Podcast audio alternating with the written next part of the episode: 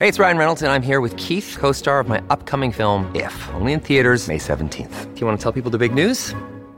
All right, I'll do it. Sign up now and you'll get unlimited for $15 a month in six months of Paramount Plus Essential Plan on us. Mintmobile.com slash switch. Upfront payment of $45 equivalent to $15 per month. Unlimited over 40 gigabytes per month. Face lower speeds. Videos at 480p. Active Mint customers by 531.24 get six months of Paramount Plus Essential Plan. Auto renews after six months. Offer ends May 31st, 2024. Separate Paramount Plus registration required. Terms and conditions apply if rated PG. Look, Bumble knows you're exhausted by dating. All the must not take yourself too seriously and 6 1 since that matters. And what do I even say other than hey? well, that's why they're introducing an all new Bumble with exciting features to make compatibility easier, starting the chat better, and dating safer. They've changed, so you don't have to. Download the new Bumble now. Allora, dunque, intanto precisiamo naturalmente che la prima la prima, l'ingresso dell'Italia nella guerra non coincide con la dichiarazione di guerra alla Russia e agli Stati Uniti, eh, quelle vengono dopo. Dichiara- l'ingresso in guerra che tutti abbiamo presente, perché tutti abbiamo visto quelle scene, appunto, tutti abbiamo nelle orecchie la voce di Mussolini, la dichiarazione di guerra è già stata consegnata agli ambasciatori di Gran Bretagna e di Francia. No? Ecco, lì noi abbiamo dichiarato guerra solo alla Gran Bretagna e alla Francia, per carità, effettivamente. Dunque, vi dirò prima di tutto una cosa di metodo. È difficilissimo dire in due parole qual è l'umore di un paese di forse allora quanti eravamo? 40-45 milioni di persone? Eh, è difficilissimo e anzi è impossibile sintetizzare gli umori di un intero paese. In storiografia in linea di massima la sensazione è sempre stata che il paese non fosse contento di entrare in guerra. Certamente le manifestazioni di entusiasmo che c'erano state allo scoppio della prima guerra mondiale allo scoppio della seconda ci sono state solo quelle orchestrate dagli apparati del regime. Però gli apparati del regime in realtà orchestravano davvero anche un consenso. Eh? Quando uno vede le foto di quelle piazze, ti dà l'impressione che quelli che stavano in piazza col cartello dicendo adesso ci prendiamo la Corsica, adesso ci prendiamo Malta, no? Ecco, eh, che quelli lì, in un momento anche loro di obnubilamento, l'entusiasmo ce l'avessero davvero. Un entusiasmo di facciata quindi è stato costruito. Noi per fortuna però abbiamo anche i rapporti dei prefetti a Mussolini, i quali già negli anni precedenti puntualmente facevano vedere che il consenso al regime e alle sue scelte non era una cosa del sì o no c'è o non c'è. Il consenso, anche se la cosa la sapeva soltanto Mussolini, perché i giornali non lo scrivevano ovviamente, il consenso degli italiani al fascismo era molto simile a quello che oggi il consenso ai vari politici, ai vari partiti, ai vari governi. C'è il momento in cui c'è un picco di apprezzamento, c'è il momento in cui invece da varie zone d'Italia i prefetti dicono qui comincia a esserci un po' di scontento e anche sulla guerra bisogna distinguere da una zona all'altra in Piemonte, per esempio, che era pieno di immigrati piemontesi in Francia, con i quali la gente rimasta qui manteneva dei contatti strettissimi, guerra, l'idea di fare la guerra alla Francia ha depresso in larga parte la popolazione montanara e contadina, per esempio. Ecco, in altre zone d'Italia magari quell'effetto lì c'era meno. Quindi è un discorso variegato. Nel complesso rimane comunque, secondo me, valida l'idea che la maggior parte entusiasmo scatenato ce ne fosse poco e artificiale. Poi molta gente avrà naturalmente anche detto stiamo a vedere cosa succede, perché quando hai la sensazione che però noi stiamo dichiarando guerra a quelli che stanno perdendo e che i nostri alleati sono fortissimi, invincibili, stanno stravincendo, allora anche tanti che sarebbero magari tiepidi, però si dicono, boh, stiamo un po' a vedere cosa succede ci sono volute le batoste spaventose che abbiamo subito fin dal primo momento della guerra, di cui poi rapidamente parleremo se avremo tempo, per cominciare a orientare in massa l'opinione pubblica verso l'idea. Quale idea? Alla fine? Alla fine la gente, quello che ha cominciato a pensare, molta gente è, vabbè, lui non è più quello di prima, ne ha azzeccate tante, qui ha fatto proprio la stupidaggine della sua vita, è meglio mandarlo in pensione, lui, perché ci siamo stufati. Ecco, spesso non va molto oltre questo, è eh, la consapevolezza politica di, de, delle masse. Dopodiché, appunto, noi entriamo in guerra nel giugno del 40 e la guerra è già cominciata il primo settembre del 39 e i nostri cari e amati alleati, i tedeschi, hanno dovuto entrare in guerra da soli, perché noi non ci siamo andati. Allora, eh, com'è la cosa? Eh, voi sapete che sempre quando si parla di grandi avvenimenti storici e delle loro cause, bisogna sempre dire sì, un momento ci sono le cause profonde, di lungo periodo e poi ci sono le cause più ravvicinate invece. Allora, l'Italia mussoliniana era senza alcun dubbio un paese che programmaticamente voleva essere una grande potenza militare e voleva imporsi nel mondo anche e forse soprattutto attraverso la forza militare. E prima dello scoppio della guerra c'erano state varie prove generali di questo. C'era stata la campagna d'Etiopia, cioè una guerra coloniale facile in apparenza, in realtà dal punto di vista organizzativo e strategico uno sforzo colossale, gestito benissimo dal regime che posto lo scopo che a noi può sembrare ignobile di invadere un paese membro della Società delle Nazioni e assoggettarlo e i mezzi che anch'essi a noi possono sembrare ignobili, tipo lanciare i gas asfissianti vietati da tutti i trattati eh, sui civili e sui combattenti appiedati del nemico, ecco, ma al di là di questo l'operazione venne condotta con straordinaria, tutto sommato, mobilitazione di energie e capacità organizzativa e quindi anche con grandissimo effetto propagandistico di successo per il regime. Poi c'era stata la partecipazione alla guerra di Spagna, Lì era andata un po' meno bene, perché, come dire, nella guerra di Spagna, eh,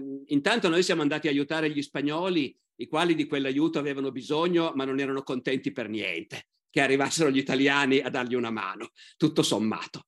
E, e in quella guerra noi abbiamo mandato dei, delle divisioni di cosiddetti volontari, i quali quando poi uno va a vedere erano per lo più gente a cui era stato detto guarda che c'è questa possibilità, eh, ci vai, vero? Ecco, e le nostre divisioni di cosiddetti volontari in Spagna non è che se la fossero cavata tanto bene. Eh? Mm, come dire, per eh, accarezzare l'orgoglio nazionale possiamo dire che la volta in cui il corpo di spedizione italiano ha fatto veramente una magra figura con la sconfitta che ha subito nella battaglia di Guadalajara Dalla, anche dall'altra parte c'erano gli italiani, perché c'erano i battaglioni Garibaldi di volontari antifascisti italiani. In ogni caso, anche la guerra di Spagna rappresenta per l'Italia e per la Germania una dimostrazione del fatto che comunque si tratta di paesi forti, armati, aggressivi, ben disposti a usare la forza. Quindi, in prospettiva, il Mussolini, nei cui discorsi si trovano i riferimenti famosi agli 8 milioni di baionette, o al fatto che gli italiani devono imparare a farsi temere nel mondo, no? Ci sono questi discorsi, questi più privati, credo di ricordare, non nei discorsi pubblici, ma nei discorsi privati di Mussolini c'è il, il tema basta con gli italiani, brava gente, basta col mandolino, eh, no? Ecco, gli italiani devono farsi temere, per essere rispettati nel mondo bisogna essere temuti, essere forti. Quindi, quindi strutturalmente l'Italia fascista era un paese che spendeva molto in armamenti, intendeva usarli, aveva ben chiara l'idea di volersi affermare nel mondo come grande potenza attraverso la guerra, quando fosse stato opportuno. Professore, ho due domande di carattere sì. militare. Allora, la prima, se ehm, può meglio descrivere quello che fu l'intervento italiano in Spagna, perché cioè il motivo per il quale noi siamo intervenuti in Spagna, qual era il fine che volevamo raggiungere. E la seconda invece sul, sul fronte militare però delle Alpi occidentali, cioè perché noi sappiamo che siamo intervenuti in Etiopia, in Spagna, e dopo dichiariamo guerra alla Francia come Maramalto, cioè la pugnaliamo alle spalle, e la Francia, già annichilita dalla Germania, ci blocca sulle Alpi occidentali. Che cosa era successo in questi anni? Qual era la percezione che aveva Mussolini della, del, dell'efficienza dell'esercito italiano? Certo, certo. Allora, dunque, per quanto riguarda la Spagna, sapete, la guerra di Spagna è stato un momento di spaccatura, di polarizzazione del mondo Mm, non voglio dire come succede adesso sul campo del, della guerra in Ucraina, però tutto sommato anche oggi, mentre noi in Europa possiamo avere dai nostri media l'illusione che il mondo si sia schierato compattamente da una sola parte, come sapete bene non è vero affatto. Eh, il mondo inteso come davvero il mondo, gli altri continenti, l'Asia, l'Africa, il Sud America, non è affatto schierato come crediamo noi occidentali nella guerra tra Russia e Ucraina. La guerra, tra, eh, la guerra di Spagna, la guerra civile di Spagna polarizza il mondo. In Spagna c'è un governo repubblicano che non è in mano ai comunisti, ma ha dentro comunque anche i comunisti, come ha dentro gli anarchici e così via, e c'è un'insurrezione di destra, conservatrice, reazionaria, cattolica, militarista, fascista tra virgolette, diciamo, perché Franco in realtà non fa una cosa fascista, lui si richiama piuttosto a una tradizione appunto di cattolicesimo reazionario, eh, che col fascismo c'entra poco da quel punto di vista lì. Però chiaramente la rivoluzione, la rivolta dei generali cappeggiata poi da Franco è una rivolta che vuole imporre alla Spagna un regime reazionario quindi naturalmente c'è simpatia nell'Italia fascista e nella Germania nazista per i generali insorti. In Unione Sovietica c'è la deliberata volontà di aiutare invece il governo repubblicano e lo si fa concretamente. Le potenze, come si diceva allora, democratiche, i giornali italiani lo scrivevano non, come dire, senza nascondere lo schifo che provocava in loro questa espressione, eh, le potenze democratiche, ecco, cioè la Gran Bretagna e la Francia, avevano simpatia per il governo, come dire, repubblicano però mitigata dal fatto che lì dentro c'erano anche i rossi. E quindi in realtà, mentre l'Unione Sovietica ha aiutato sul serio con aerei, piloti, eh, mezzi militari, carri armati, il fronte repubblicano, mentre l'Italia e la Germania hanno aiutato concretamente con aiuti militari Franco e i generali ribelli, le altre potenze occidentali sono rimaste in sostanza neutrali. L'Italia e la Germania hanno mandato forze in modo diverso, la Germania, che allora cominciava appena il suo riarmo, ha mandato essenzialmente aviazione. Sappiamo tutti con quale idea. Sperimentare se funzionano davvero certe cose di cui all'epoca i teorici militari parlavano molto, del genere se l'aviazione da sola può distruggere un'intera città. Eh, no, ecco, Guernica è quello, l'esperimento della Luftwaffe. Vediamo.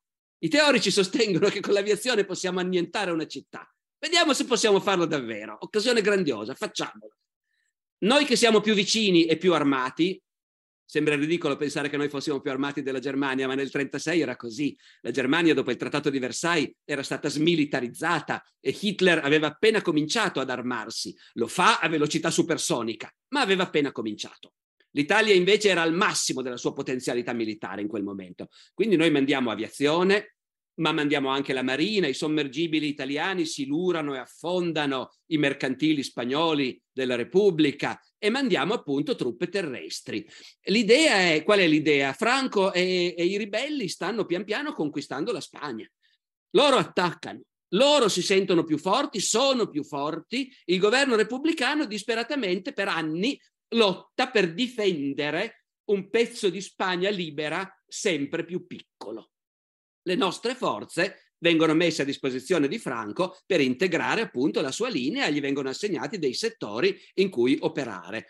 Eh, ripeto, ma basta vedere i film spagnoli anche degli ultimi di epoca nostra, diciamo, quando raccontano quell'epoca, gli italiani spesso non ci fanno una bella figura. Ecco. Gli italiani arrivano lì dandosi delle arie arroganti, presuntuosi e, adesso gli spagnoli che fanno questi film in genere non sono più franchisti, ma anche gli spagnoli franchisti un po' di fastidio per questa presenza dell'alleato italiano ce l'avevano. Dopodiché, come dire, le truppe italiane sono state usate e nonostante qualche batosta hanno collaborato anche loro a questa guerra in cui appunto, ripeto, i, i, rivoltosi erano sostanzialmente più forti e il governo repubblicano i rossi, come diceva la nostra stampa, è stato progressivamente sconfitto. Quanto alla guerra contro la Francia, poi però torniamo un attimo al fatto che noi quella guerra all'inizio non volevamo farla, eh? ma dato che c'era la domanda, diciamolo. La, noi siamo entrati in guerra dopo un bel po' di mesi, perché di colpo la guerra aveva cambiato volto. Ma anzi, a questo punto riprendiamo la cosa come si deve. Eh, noi, dopo l'Etiopia e dopo la Spagna, abbiamo forze armate che apparentemente sono molto forti e, e, il mondo tutto sommato accetta che l'Italia è anche lei una grande potenza e perfino Hitler eh, ci mette un po' per rendersi conto che in realtà lui è molto più forte di Mussolini e che la Germania è molto più forte dell'Italia. Ricordiamoci che Hitler è un allievo di Mussolini, Hitler considera Mussolini un modello, un ispiratore, ha un grande affetto personale per Mussolini, anche dopo quando Hitler del tutto scoraggiato nei confronti degli italiani eh, dava voce, come dire, a un disprezzo totale verso l'Italia e gli italiani durante la guerra, ma Mussolini lo salva sempre. E allora Hitler ci mette un po' anche lui, appunto, ripeto, per rendersi conto che l'Italia non è quella grande potenza che tutti ormai credono. Di fatto cos'è che succede? Succede che la guerra mondiale la vedono venire tutti. Tutti sanno che arriverà quella guerra. È impressionante, se uno legge, a me è capitato di leggere per esempio l'epistolario fra due grandi storici, Marc Bloch e Lucien Febvre, che sono i due fondatori delle Annales, i due grandi storici che hanno rivoluzionato il modo di fare storia nel Novecento. C'è il loro epistolario degli anni 20 e 30. Poi si ferma, c'è la guerra, nel 44 Bloch sarà fucilato dai tedeschi, come sapete. Nel loro epistolario, in tempo di pace, continuamente viene fuori il discorso fin quando durerà questa pace dove sare- c'è una lettera di Bloch, mi pare del 37, in cui ragionano su una cosa da fare sul lungo periodo, non so più se è un congresso di, di cui si parla fra un anno, e Bloch dice ma dove saremo noi fra un anno? Magari in campo di concentramento. Ecco, la vedono proprio venire. La vedono venire anche i governi e si armano. Tra il 35-36, quando Hitler ormai ha dimostrato chiaramente le sue intenzioni, e lo scoppio della guerra nel 1939, le grandi potenze europee, Francia, l'Inghilterra, la Germania, la Russia, si armano spasmodicamente. Armarsi vuol dire costruire carri armati, costruire aeroplani, costruire navi da guerra, dedicando a questo una percentuale del bilancio che, come dire, renderebbe felice l'onorevole Crosetto, una percentuale oggi per adesso inimmaginabile dei bilanci statali veniva riversata negli armamenti. Ma armarsi non vuol dire solo costruire tanti carri armati e tanti aerei da guerra e tante navi da guerra, vuol dire anche uno sforzo spasmodico per il progresso tecnologico degli armamenti. In quei due o tre anni gli armamenti vengono rivoluzionati. In quei due o tre anni le aviazioni dei maggiori paesi europei, che fino a quel momento volavano su biplani come quelli della Prima Guerra Mondiale, migliorati per carità, ma sempre biplani, capite? Inventano lo Spitfire, il Messerschmitt 109, gli straordinari aerei che domineranno i cieli nei primi anni della, della Seconda Guerra Mondiale. Quindi eh, con il carro armato è la stessa cosa. Sui carri armati c'è un momento di progresso straordinario, sia nella tecnologia del mezzo, sia nelle concezioni dei militari che imparano come usarli e come usarli bene. Ma ripeto, la cosa più importante è il progresso tecnologico, che richiede investimenti. È pazzesco oggi rendersi conto che in un qualunque paese allora c'erano squadre di scienziati e di tecnici che contemporaneamente progettavano 10, 15, 20 diversi modelli di aerei da guerra, a molti dei quali poi il governo avrebbe de- detto sì, questo lo facciamo, dando appalti miliardari a fabbriche e imprenditori. No, ecco, un pezzo dell'economia in pieno sviluppo. L'Italia non ha una lira. L'Italia ha speso per il capolavoro, l'ho detto, è eh, un capolavoro della guerra d'Etiopia, somme terrificanti. Poi si è buttata nell'aiuto ai franchisti e anche lì ha speso moltissimo. La guerra, come sapete, costa in modo inimmaginabile. Quando tutti stanno spendendo disperatamente per migliorare i loro armamenti e accrescerli, l'Italia non ha soldi. In Italia tutte queste cose si fanno molto ma molto meno.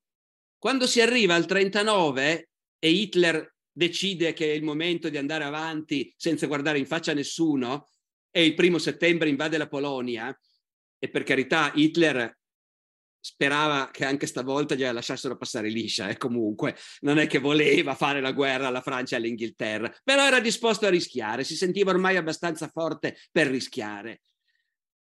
L'Italia io non so perché non ho mai studiato specificamente questa cosa, bisogna legge, rileggere il diario di Galeazzo Ciano, bisogna rileggere quello che abbiamo dei, dei, dialoghi tra Mussolini e i gerarchi e i generali, però nel complesso mi sembra che si possa dire che quando in Italia si rendono conto che la situazione sta precipitando e che la guerra non arriverà forse l'anno prossimo, ma sta arrivando adesso, in Italia per un attimo si rendono conto che l'Italia non è pronta. Non credo che si siano resi conto fino in fondo di quanto fossimo rimasti indietro in quei pochissimi anni. Io credo che Mussolini e i fascisti credessero alla loro stessa retorica e che quindi l'Italia era forte, l'aveva dimostrato in Spagna, l'aveva dimostrato in Etiopia, che la nostra aviazione era fortissima e in effetti fino a pochi anni prima la nostra aviazione come dire, vinceva una gara dopo l'altra, conquistava record mondiali. Il fatto che in quei due, tre, quattro anni tutto quello che c'era in Italia era diventato obsoleto rispetto a quello che avevano i tedeschi e gli inglesi, secondo me non se ne sono mica resi conto. Eh. Però, però che non eravamo proprio pronti, che non c'era un soldo e, e, che non era il caso di buttarsi in una guerra mondiale, lì per un attimo se ne sono resi conto. E quindi, appunto, anche se noi avevamo fatto il patto, il patto d'acciaio con la Germania, eravamo ormai legati a filo doppio, quando i tedeschi nella, nell'estate del 39 lasciano capire alla nostra politica, al nostro ministro degli esteri, Ciano, appunto, genero del duce, si fa tutto in famiglia naturalmente, no? Ecco. Allora, quando i, nostri fanno, quando i tedeschi fanno capire ai nostri che la guerra stavolta probabilmente ci sarà davvero e che comunque la Polonia loro la invadono, succeda quel che deve succedere, c'è un momento in cui Mussolini e i suoi ministri si guardano in faccia e dicono no, dobbiamo dirgli di no, dobbiamo dirgli che noi non veniamo, noi non partecipiamo adesso. I tedeschi non la prendono malissimo, forse un po' se l'aspettavano, forse gli italiani sono sempre i soliti italiani e quello lo sapevamo già, Forse sanno i tedeschi che l'Italia non è così forte come crede di essere, non la prendono malissimo. Cioè loro in realtà ci speravano comunque eh, che l'Italia entrasse in guerra con loro, ma quando gli viene detto, non gli viene detto non entriamo, eh. Vabbè, questa cosa l'ho raccontata in, una, in, un podcast che magari qualcuno avrà visto, ma insomma c'è quel momento famoso in cui il governo italiano stila la lista dei materiali da chiedere ai tedeschi, cioè ai tedeschi dobbiamo dire certo che entriamo in guerra con voi, sì sì sì sì, peccato che sul momento ci servono alcune cose, e cioè 10 milioni di tonnellate di carbone, 5 milioni di tonnellate di acciaio, eh, una quantità strabocchevole di metalli rari, di sostanze preziose, compresa una certa quantità di molibdeno, che io non so cosa sia, ma che pare che fosse indispensabile per l'industria bellica. Si fa questa meravigliosa lista da dare ai tedeschi dicendo se ci regalate tutte queste cose, noi entriamo in guerra. E le istruzioni di Ciano ai generali è di dire chiedete molto la sua formula è nessun criminoso ottimismo. Quindi, cioè, per una volta dite la verità, dite tutto quello che ci serve davvero e anzi aumentate questa famosa lista che è passata alla storia come la lista del molibdeno, viene consegnata ai tedeschi che la guardano, fanno due conti, ci vorrebbero 10.000 treni per portare tutta questa roba in Italia e dicono ma per quando vi serve? E noi rispondiamo subito, ci serve subito questa roba. A quel punto i tedeschi dicono, vabbè ragazzi, non entrate in guerra, amen, ci arrangiamo da soli. Quindi stiamo fuori.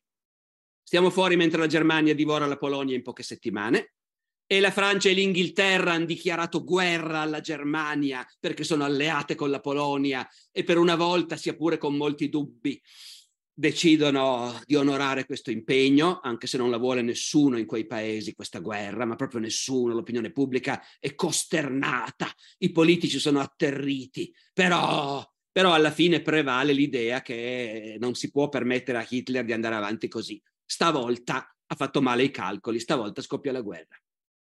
Hitler distrugge la Polonia, la invade con l'aiuto di Stalin, con cui si è messo d'accordo naturalmente, la invade in poche settimane, e poi si ferma.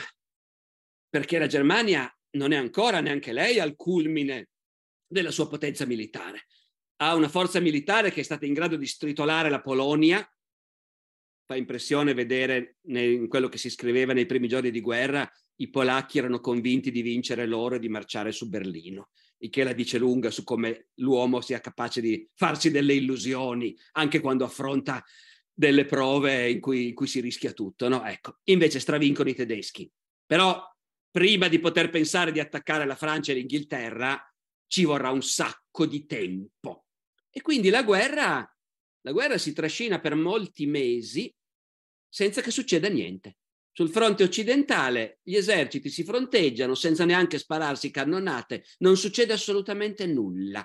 È quella che i francesi chiamano la drôle de guerre, la guerra buffa, la guerra strana. Gli inglesi dicono the phony war, cioè la guerra fittizia, eh, la guerra di tru- la truffa, non è, una guerra, è una truffa questa roba, non è una vera guerra.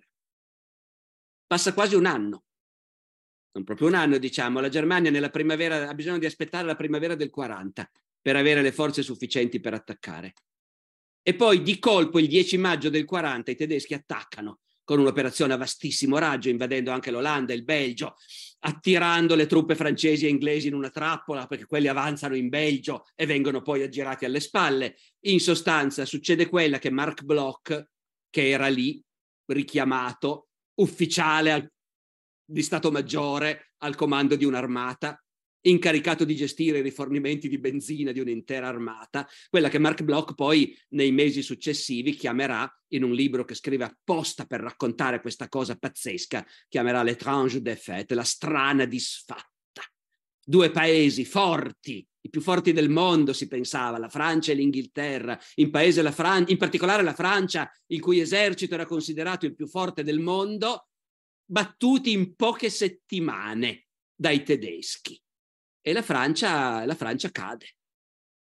Prima di cadere, prima proprio pochi giorni prima che firmi la resa, gli italiani, purtroppo per noi, perché è una pagina veramente sgradevole, e, e l'immagine dell'Italia in Francia ne ha, sub, ne ha patito per tanto tempo, gli italiani con la Francia già praticamente in ginocchio, mezza invasa e che sta per arrendersi ai tedeschi, decidono che anche noi vogliamo la nostra parte di bottino.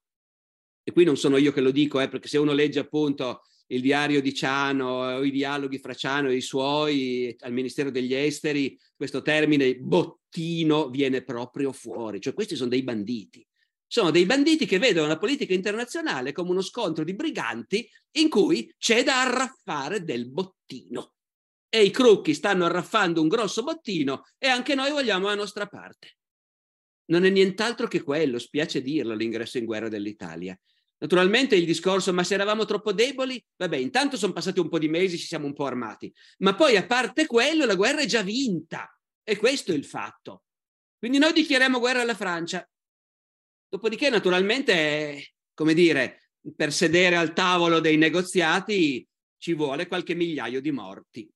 E quindi, e quindi la guerra dobbiamo farla davvero. La Francia che sta crollando, però, come si faceva allora, delle truppe sulla frontiera italiana le ha sempre tenute.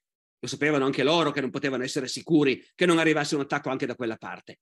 Quindi i francesi hanno i loro chasseurs des Alpes e le loro fortificazioni, le loro batterie, i loro cannoni di grosso calibro, perché entra- quella frontiera, oggi sembra pazzesco pensarlo, ma la frontiera fra Italia e Francia era densamente fortificata in alta quota non c'erano i turisti, in alta quota c'erano i cannoni, le casematte e, e, le strade con cui noi oggi andiamo a camminare in montagna, in tante valli le ha costruite l'esercito per poter portare rapidamente le forze al, al, al confine. Su questa frontiera armatissima e pesantemente fortificata, gli italiani attaccano. E certo, perché in guerra c'è sempre uno che attacca e uno che si difende.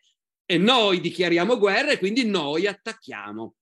Lì vuoi che i francesi avessero davvero il dente avvelenato per questa cosa.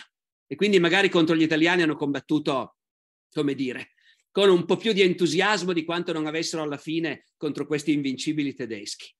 Vuoi che gli italiani fossero davvero un esercito che aveva un po' perso il polso con ufficiali non ben addestrati, con una dottrina bellica arretrata, con armamenti mediocri. Voi che agli alpini, che avevano tutti un parente dall'altra parte della frontiera, quella guerra piacesse poco, fatto sta che in quei pochi giorni di guerra noi facciamo fallimento, insomma, gli attacchi vengono respinti, le perdite sono tante, i congelati sono tanti, il che la dice lunga sull'organizzazione, gli chasseurs des Alpes, spiace dirlo, ma è così, fanno collezione di penne tagliate dai berretti degli alpini uccisi e, e poi alla fine, per fortuna nostra, la Francia si arrende alla Germania e quindi è costretta a fare un trattato anche con noi, anche se loro, i francesi, pretendono e ottengono da Hitler, se non sbaglio, che i trattati li teniamo separati. Ai tedeschi ci arrendiamo perché hanno vinto loro. Con gli italiani, vabbè, ci dobbiamo arrendere anche lì, ma facciamo un negoziato diverso, proprio per spregio nei confronti di questo avvoltoio italiano che li aveva attaccati alle spalle quando stavano già, quando stavano già perdendo. Ecco. Professore, ho due quesiti, diciamo, dal sapore diplomatico. Allora, il primo è questo. Um, tra l'invasione nel 1939 da parte della Germania che invade le pianure della Polonia e la dichiarazione di guerra dell'Italia, Francia e Inghilterra fecero dei tentativi per far passare l'Italia dal fronte dell'asse a quello degli alleati. E il secondo quesito invece è se ci può descrivere le responsabilità che ebbero le potenze occidentali de- di, eh, democratiche nella stipulazione del patto Molotov-Ribbentrop fra Germania e, ecco. e Russia. Grazie. Allora, per quanto riguarda i tentativi di convincere l'Italia eh, più, c'è stato certo, colloqui ci sono sempre naturalmente eh, tra le potenze, magari non si dice sui giornali, ma colloqui e incontri ci sono sempre. Premetto che io ne so pochissimo di questo aspetto, eh, ma per quello che mi pare di aver capito, il punto cruciale non era far entrare in guerra l'Italia dalla loro parte, quello non era possibile.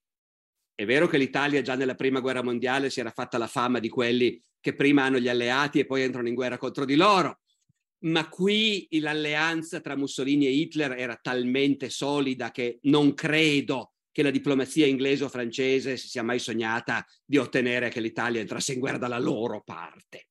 Però, visto che Mussolini era stato così simpatico da non entrare in guerra, ecco, invece un po' di pressioni per convincerlo a restare fuori, credo che ci siano state. Però qui, ragazzi, devo davvero confessare che non ho informazioni precise. Ecco, naturalmente Mussolini aveva delle carte da giocare perché nostro, la nostra entrata in guerra poi contro la Francia e l'Inghilterra, quando si dice il bottino, va bene, poi nel momento dell'entusiasmo noi abbiamo ottenuto dai tedeschi di occupare noi la Francia meridionale, abbiamo mandato nostre guarnigioni nella Francia meridionale e quella quarta armata che poi dopo l'8 settembre del 43 si sfascerà e rientrerà nel caos più totale in Italia e darà anche vita ad alcune delle prime formazioni militari partigiane sulle Alpi piemontesi, naturalmente, no? Ma al di là dell'occupazione di un pezzo di Francia, la propaganda nazionalista italiana, già prima del fascismo, eh, ma poi ancor più col fascismo, aveva spesso parlato della Corsica, di Nizza, di Malta, come di luoghi italiani che prima o poi bisognava riprendersi. Quindi in questo senso Mussolini aveva assolutamente interesse a tenere aperto un canale di comunicazione con gli alleati per vedere se si poteva ottenere qualche cosa. Però purtroppo l'Italia in questi casi, dico purtroppo perché anche l'ingresso nella prima guerra mondiale era stato molto simile, eh? anche nella prima guerra mondiale l'Italia non è entrata in guerra subito anche nella prima guerra mondiale c'è stato un periodo abbastanza lungo durante il quale tutti corteggiavano l'Italia e l'Italia diceva vediamo chi offre di più. Allora c'era in ballo il Trentino, c'era in ballo la Venezia Giulia, la Dalmazia, no? ecco, quello, Trento e Trieste e Pola. E, e anche allora, naturalmente, c'erano stati da parte degli alleati le promesse. Certo che se entrate dalla nostra parte avrete Solo che allora gli alleati nel 1914-15 promettevano all'Italia territori del nemico. Non costava niente agli inglesi promettere Trieste agli italiani. Ecco. Il guaio nel 39-40 è che i territori che vorremmo noi sono territori francesi e inglesi, appunto. Nizza, Corsica, Malta, Tunisi, no? ecco. E quindi lì in realtà non credo che siano andati mai molto avanti i colloqui, perché però dei colloqui ci sono stati, credo. Per quanto riguarda il patto Molotov-Ribbentrop, eh, quello lo, lo, abbiamo saltato perché l'Italia viene in qualche modo bypassata, no? Però anche quello naturalmente rientra in questo momento straordinariamente complicato, come vedete. Se la Germania dichiara guerra alla Polonia nel, 40, nel, nel 39, il primo settembre del 39, è perché sulla Polonia aveva già messo gli occhi da un pezzo, però era in grande incertezza, in quanto mezza Europa stava cominciando a preoccuparsi per le ambizioni della Germania nazista. La Germania nazista, ricordiamolo, eh, negli anni precedenti aveva rioccupato quel pezzo di Germania che secondo il Trattato di Versailles doveva restare neutrale senza armamenti militari, la Renania. Poi aveva occupato i Sudeti, cioè il pezzo della Cecoslovacchia abitato in prevalenza da tedeschi. Poi aveva occupato l'intera Cecoslovacchia. Nel frattempo aveva occupato anche l'Austria, l'Anschluss. Allora, tutte queste cose erano accadute sotto gli occhi dei governi europei, i quali si indignavano, si preoccupavano, si strappavano i capelli e non facevano niente. Ma non facevano niente, ma l'idea questo qua magari poi continua, comincia a venire in mente a qualcuno. Anche se Hitler ogni volta naturalmente dice l'ultima volta io volevo solo questo, non abbiamo nient'altro da chiedere alla Polonia, nulla abbiamo da chiedere alla Polonia, ma dopo un po' non gli credono più. Allora cosa succede? Succede che purtroppo i potenziali nemici della Germania si odiano fra loro, perché i potenziali nemici della Germania sono da un lato le due grandi potenze democratiche, la Francia e, e la Gran Bretagna, e dall'altro l'Unione Sovietica. E l'Unione Sovietica è uno spauracchio, è uno spauracchio in Gran Bretagna e in Francia la maggior parte dell'opinione pubblica considera i comunisti un pericolo peggiore dei nazisti. L'Unione Sovietica è un paese paria con cui non si negozia alla pari nel modo più assoluto. E tuttavia, tuttavia, dopo la Cecoslovacchia e l'Austria, anche i governi inglese e francese accettano di rispondere alle insistenti richieste di Stalin di mettersi d'accordo per fermare Hitler.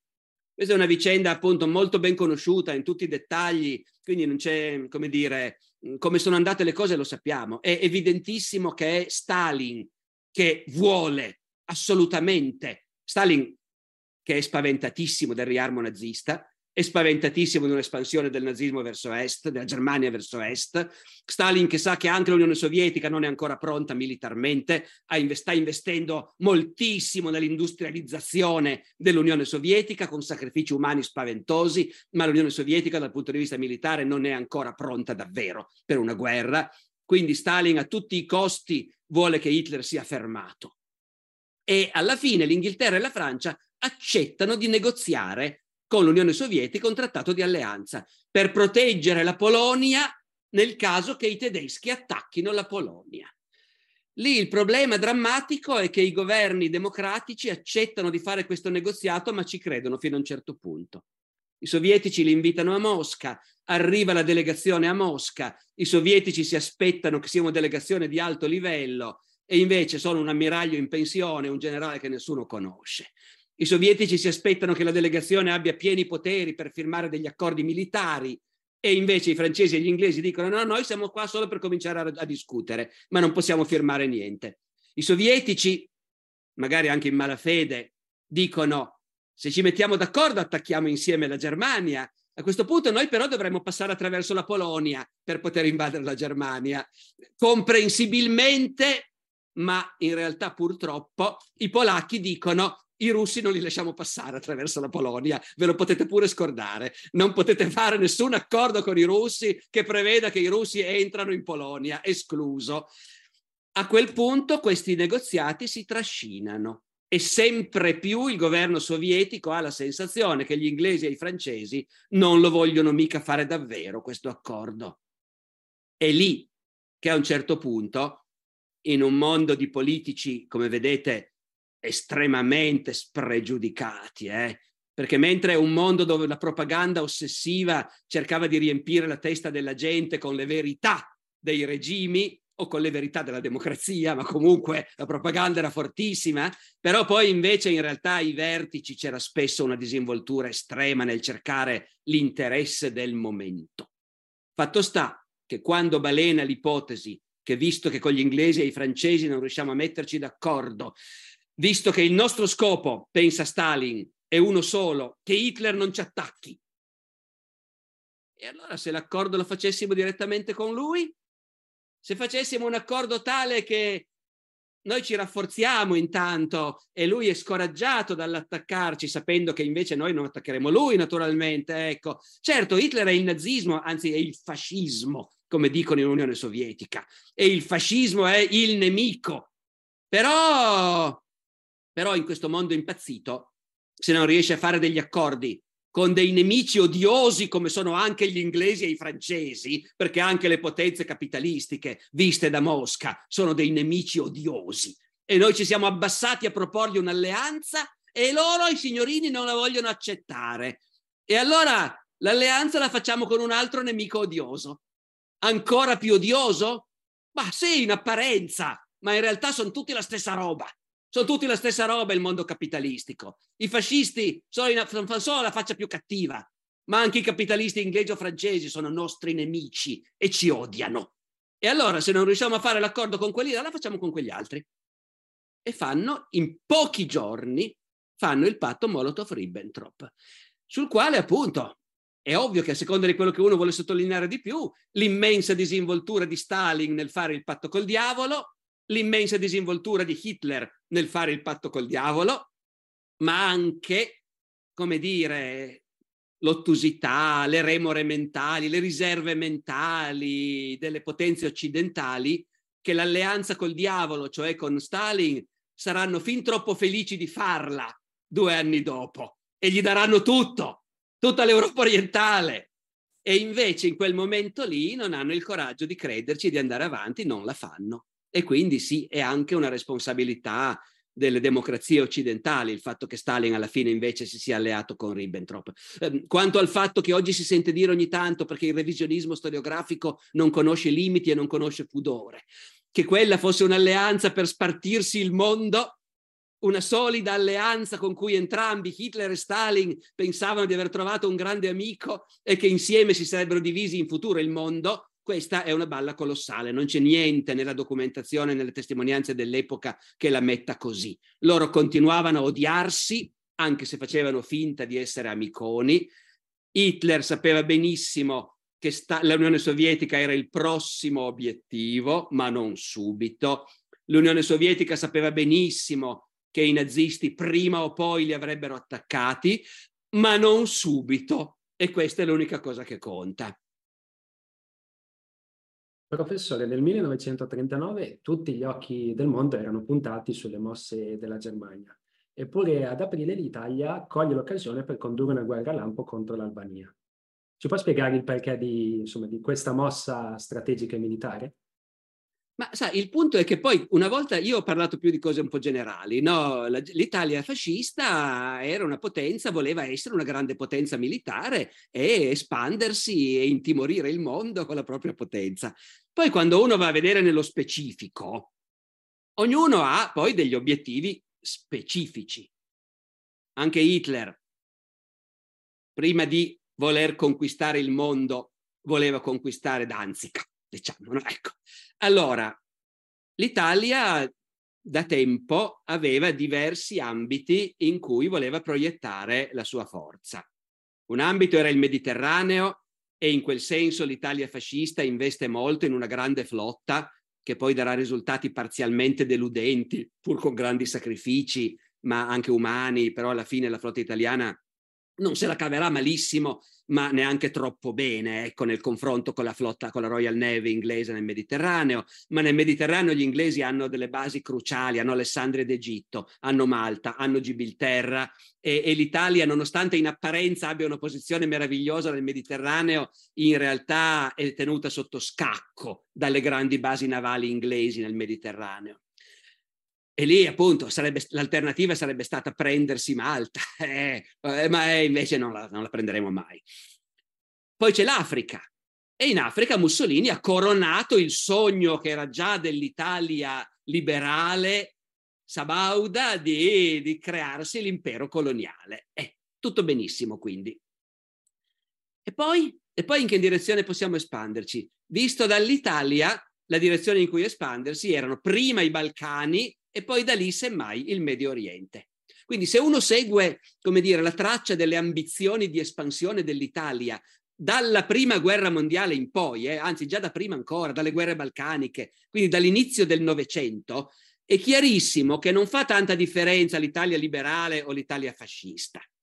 Quello era ancora un mondo coloniale in cui gli europei occidentali davano per scontato di avere il diritto di espandersi, di conquistare territori negli altri continenti o comunque territori abitati da popolazioni inferiori, civiltà più arretrate. Quindi dai Balcani in giù era terreno di caccia per tutti.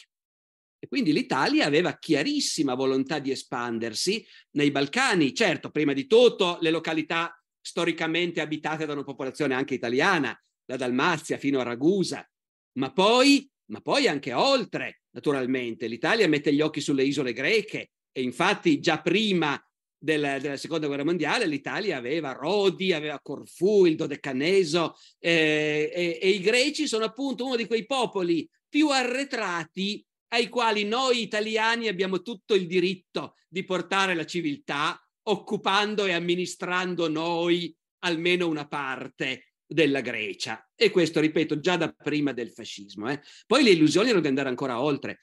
Al tempo della Prima Guerra Mondiale l'illusione era che col trattato di pace avremmo avuto anche dei pezzi della Turchia, bacini minerari in Asia Minore e cose del genere. Poi quello che si ottiene è sempre molto meno, naturalmente. Ma comunque gli occhi sono puntati sui Balcani. E sui Balcani ovviamente gli stati balcanici sono tutti debolucci, ma qualcuno è più debole di altri. L'Albania è uno Stato particolarmente debole, particolarmente fragile, diviso anche al suo interno, con un governo impopolare, quello del Rezog, i clan rivali che si combattono, un paese all'epoca molto arretrato, per di più un paese che ha un legame storico con l'Italia, perché già durante il Rinascimento c'era un'immigrazione albanese in Italia e l'Albania ha sempre considerato l'Italia come il suo più potente vicino con cui avere un rapporto è in qualche modo indispensabile. No? Ed ecco che quindi in questo mondo che, ripeto, fino al primo novembre del 39 non è in guerra, no, non è in guerra nel senso che non è scoppiata la prima guerra mondiale, ma la guerra è dappertutto. Ci sono state guerre continuamente, la guerra in Spagna finisce solo nel 39, il Giappone sta invadendo la Cina dai primi anni 30, ovunque si combatte. E quindi in quel contesto vale il discorso di Ciano, dove c'è del bottino, ce lo prendiamo. Da qui quella che in Italia viene presentata come la pacifica annessione dell'Albania. E devo dire che io che non me ne sono mai occupato, non so niente purtroppo di storia albanese, di quell'aspetto lì dell'espansione dell'Italia fascista non sapevo nulla e quando mi è capitato un paio d'anni fa di, essere, di visitare l'Albania, di visitare Tirana, paese straordinario fra l'altro, e di scoprire che a Tirana c'è un grande museo della storia dell'Albania che dedica molte importanti sale all'invasione italiana dell'Albania, e io mi sono scoperto a dire, ma quando è che noi abbiamo invaso l'Albania? No, effettivamente lì, primavera del 39, certo, dal loro punto di vista un'invasione straniera. Anche se poi miracolosamente agli albanesi questo non ha impedito di continuare a voler bene agli italiani e a considerare l'Italia come un paese amico. Eh? È un caso, devo dire, davvero miracoloso che non siamo riusciti neanche in quell'occasione a renderci odiosi agli albanesi come invece probabilmente avremmo meritato. Le faccio l'ultima... Scusate, dico ancora questo. Eh, no, no, che questo che ho appena detto spiega come mai quando l'Italia è entrata in guerra e con la Francia è finita. Però la guerra non finisce perché l'Inghilterra non si arrende. Quindi noi siamo ancora sempre in guerra. Mandiamo i nostri sottomarini nell'Atlantico ad attaccare il commercio inglese insieme con i camerati tedeschi vicenda poi evocata di recente in meravigliosi romanzi e film che dicono quanto fossero buoni e umani i comandanti dei nostri sottomarini, i quali affondavano le navi nemiche e poi salvavano l'equipaggio. Va benissimo. Dopodiché, essendo che siamo in guerra, ma la guerra contro l'Inghilterra apparentemente sì, si fa in Africa, ma non sembra ci sia molto da fare all'inizio, eh, Mussolini è libero di dire, beh, facciamo qualcos'altro. Andiamo a prenderci qualche altro paese. Perché solo i tedeschi devono aver invaso tutto? I tedeschi hanno invaso la Danimarca, la Norvegia, il Belgio, l'Olanda, il Lussemburgo, la Francia, eh, la Polonia e noi invadiamo la Grecia. La guerra di Grecia, che oggi uno potrebbe dire perché invadono la Grecia? Ma appunto perché l'Italia già possedeva dei pezzi di Grecia, isole appunto, e nella politica italiana da molto tempo l'idea che la Grecia fosse un ambito verso il quale noi potevamo espanderci, un mondo, un paese più arretrato, più debole, che avremmo sconfitto facilmente e dove potevamo imporre la civiltà italiana, ecco, quest'idea faceva parte della cultura politica italiana a quell'epoca. Professore, un'ultimissima domanda. Noi sappiamo che negli scenari di guerra attuali europei ehm, si aprono le carceri, si dà in mano un fucile Galeotti e si, lo si manda a combattere magari anche con delle promesse eh, di tornaconto economico, di diritti una volta che la guerra è terminata. L'Italia di Mussolini fece lo stesso? No, l'Italia di Mussolini, fra le tante cose strane che fece, ci fu anche questa, che eh, avendo percepito che la guerra non era troppo popolare, avendo l'impressione che comunque la guerra andava bene l'avrebbero vinta per noi i tedeschi. Eh, Mussolini in realtà, lungo tutta la seconda guerra mondiale, fece, impegnò le risorse umane dell'Italia molto meno di quello che si era fatto al tempo della prima guerra mondiale prima guerra mondiale è stato davvero uno sforzo enorme, in cui in particolare il mondo contadino era stato messo in grigio-verde, gli operai meno perché dovevano fabbricare munizioni, ma il mondo contadino era stato sottoposto a una coscrizione sistematica. Mussolini non fa questo. Mussolini scopo, quando, all'ingresso in guerra convoca i riservisti, ma poi in gran parte li rimanda a casa. Perché? Perché c'è il raccolto da fare quell'estate e perché bisogna, bisogna mantenere il consenso del paese. E se il paese questa guerra la sta subendo troppo, non troppo volentieri, è meglio non dare troppo fastidio agli italiani. La dittatura fascista è una dittatura, lo diciamo spesso, a suo modo, è vero, meno feroce nella prassi rispetto ad altre. E anche se è Mussolini che ha inventato il concetto del totalitarismo, però l'Italia fascista è un po' meno totalitaria della Russia di Stalin o della Germania di Hitler. E in questo rientra anche il fatto che Mussolini, per non dar troppo fastidio alla gente, rimanda a casa i coscritti. L'esercito italiano non sfrutterà mai fino in fondo la disponibilità umana effettiva del paese.